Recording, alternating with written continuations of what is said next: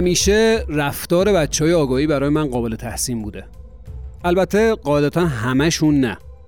ولی خیلی از جرائم به خاطر همین اقداماتیه که بچه های آگاهی انجام میدن و باعث کشف جرم میشن. چه تحقیقات میدانی که می‌کنن چه استعلامایی که پیگیری می‌کنن و چه اقرارا و اعترافایی که از متهمین پرونده می‌گیرن. یکی از بچه های آگاهی به من می‌گفت من اگر بچم یه خطایی بکنه تا بهش تشر نزنم به من راستشو نمیگه. مجرم حرفه‌ای رو میارن اینجا و من چجوری می‌تونم با آرامش ازش اعتراف بگیرم؟ داستان این قسمت پادکست دادپویان دقیقا ماجراش یکی از همین اعترافایی که بچه های آگاهی از یه متهم به سرقت می‌گیره و منجر به این پرونده میشه. سلام.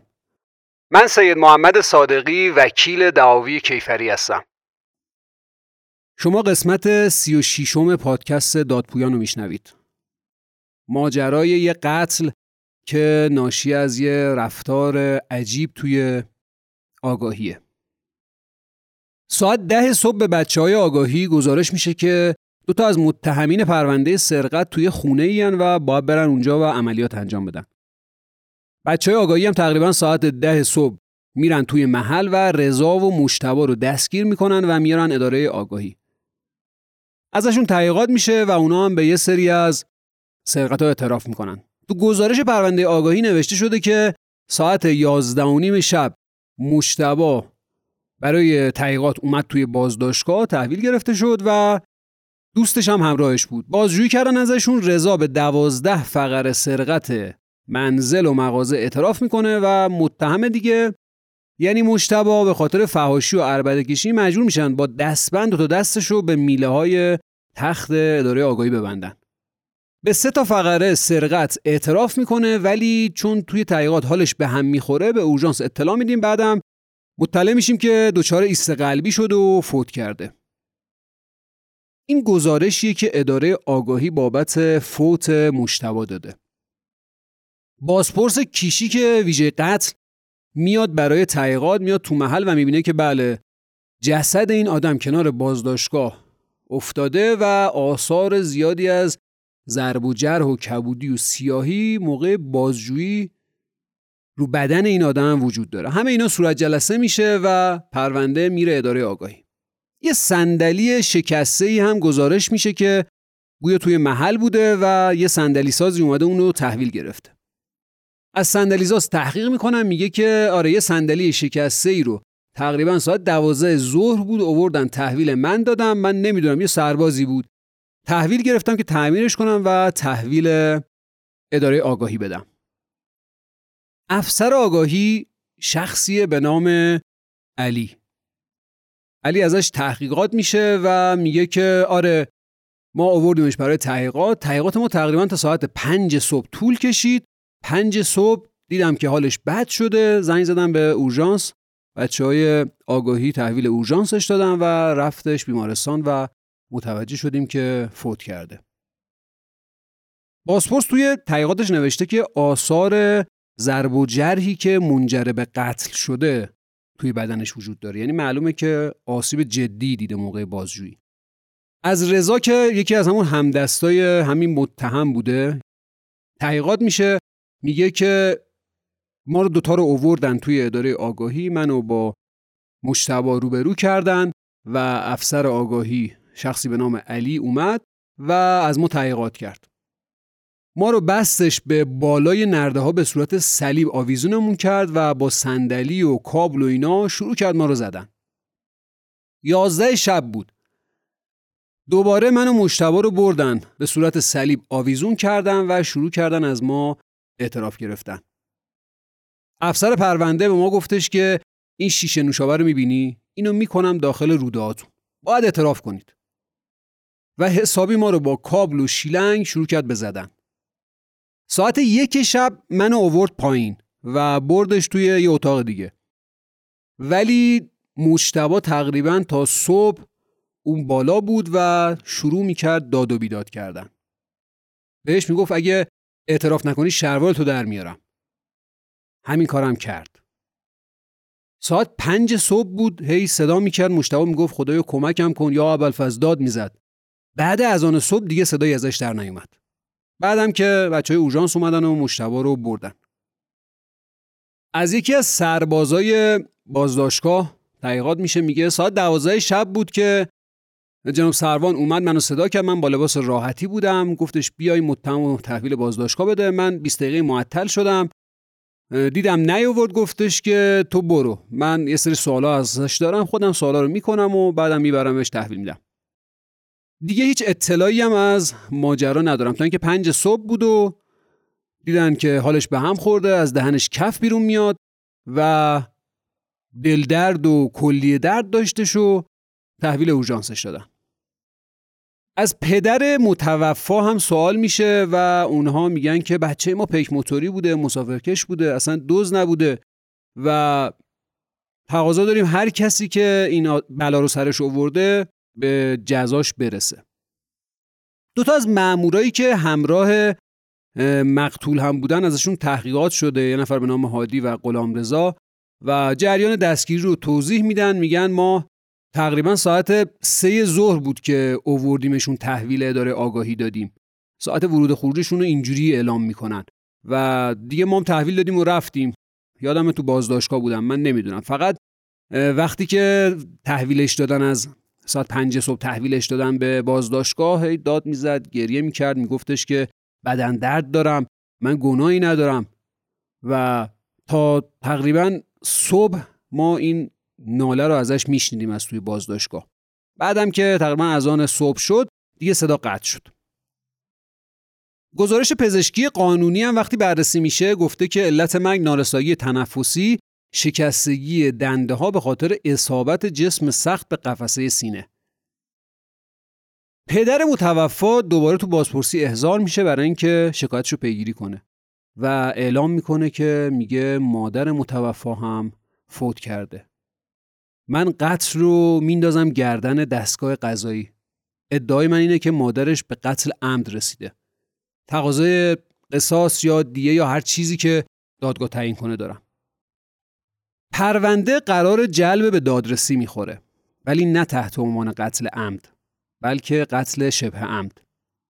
برای اینکه میگن قتل عمدی اتفاق نیفتاده. وکلای اولیاء دم اعتراض می‌کنن به این قتل شبه عمد و میگن قتل عمد بوده چون رفتار افسر آگاهی رفتار کشنده ای بوده.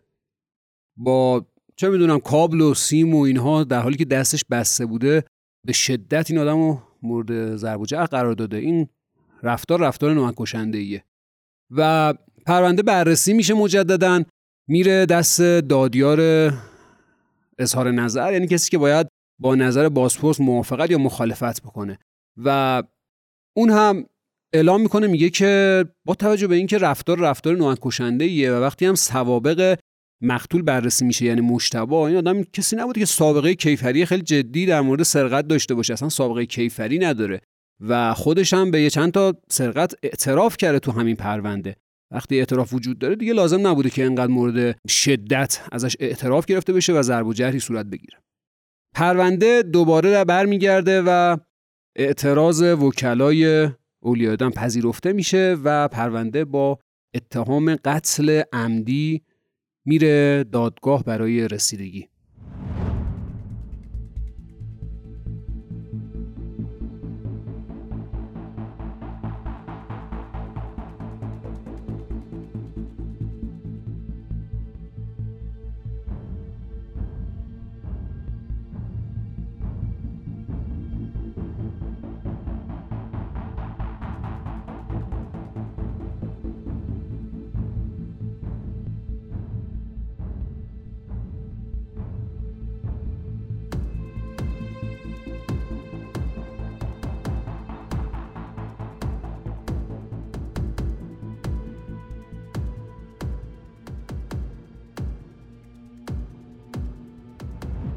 نهایتا با همه این کش و قوسا پرونده با اتهام قتل عمدی میره دادگاه و اولیای دم میان تو جلسه رسیدگی و اعلام می‌کنن میگن ما قصاص طرف رو می‌خوایم و علی متهم پروندم میاد انکار می‌کنه میگه چون متهم یعنی اون متوفا منظورشه. شخص شروری بود و ما مجبور دستش رو با دستبند به صورت قپونی ببندیم. شاید خودش رو به اطراف و نمی‌دونم وسایل اونجا زده و خودش باعث مجروح شدن خودش شده. ساعت پنج صبح هم که حالش خراب شد سرباز دستاشو باز کرد و تحویل اورژانس دادیم. ولی متاسفانه کارساز نشد و اون فوت کرد.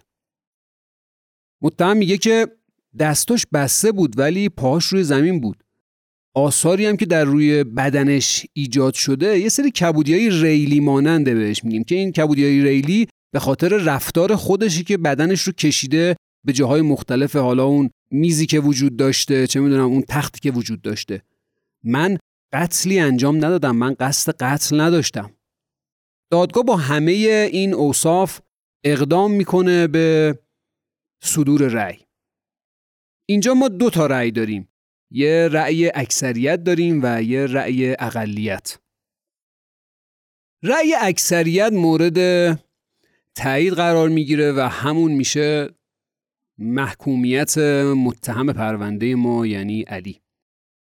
اتهام پرونده قتل عمدی مجتبا به خاطر وارد کردن ضربات به بدنش اعمال شکنجه و اذیت و آزار به قصد گرفتن اقرار. با توجه به محتویات پرونده‌ای که وجود داره و اینکه دستگیری مقتول یا همون کسی که فوت کرده و دوستش رضا نشون میده که اینها بدون هیچ درگیری یا اقتشاشی دستگیر شدن. ما درگیری توی صحنه دستگیری نمی‌بینیم. وقتی هم که اووردنش توی اداره آگاهی ما درگیری باز هم نمی‌بینیم. مقاومتی وجود نداره و بدون مقاومت در اختیار مأمورای آگاهی قرار گرفته. و تنها مقاومتش اینه که صورت جلسه اون اقرار رو امضا نکرده. کار دیگه ای نکرده.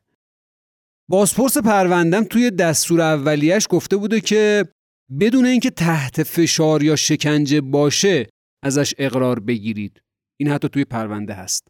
یعنی اینکه متهم پرونده ما یعنی علی که متهم الان به قتله برخلاف دستور بازپرس و خارج از اوقات عادی و اداری اصلا این به اعتراف از این آدم مشغول بوده. صبح اومدن تقریبا ساعت 11 عملیات انجام شده تقریبا ساعت 3 اینها رسیدن اداره آگاهی ازشون تحقیقات شده تا ساعت 11 شب و پرونده باید دیگه تموم می‌شده کارش.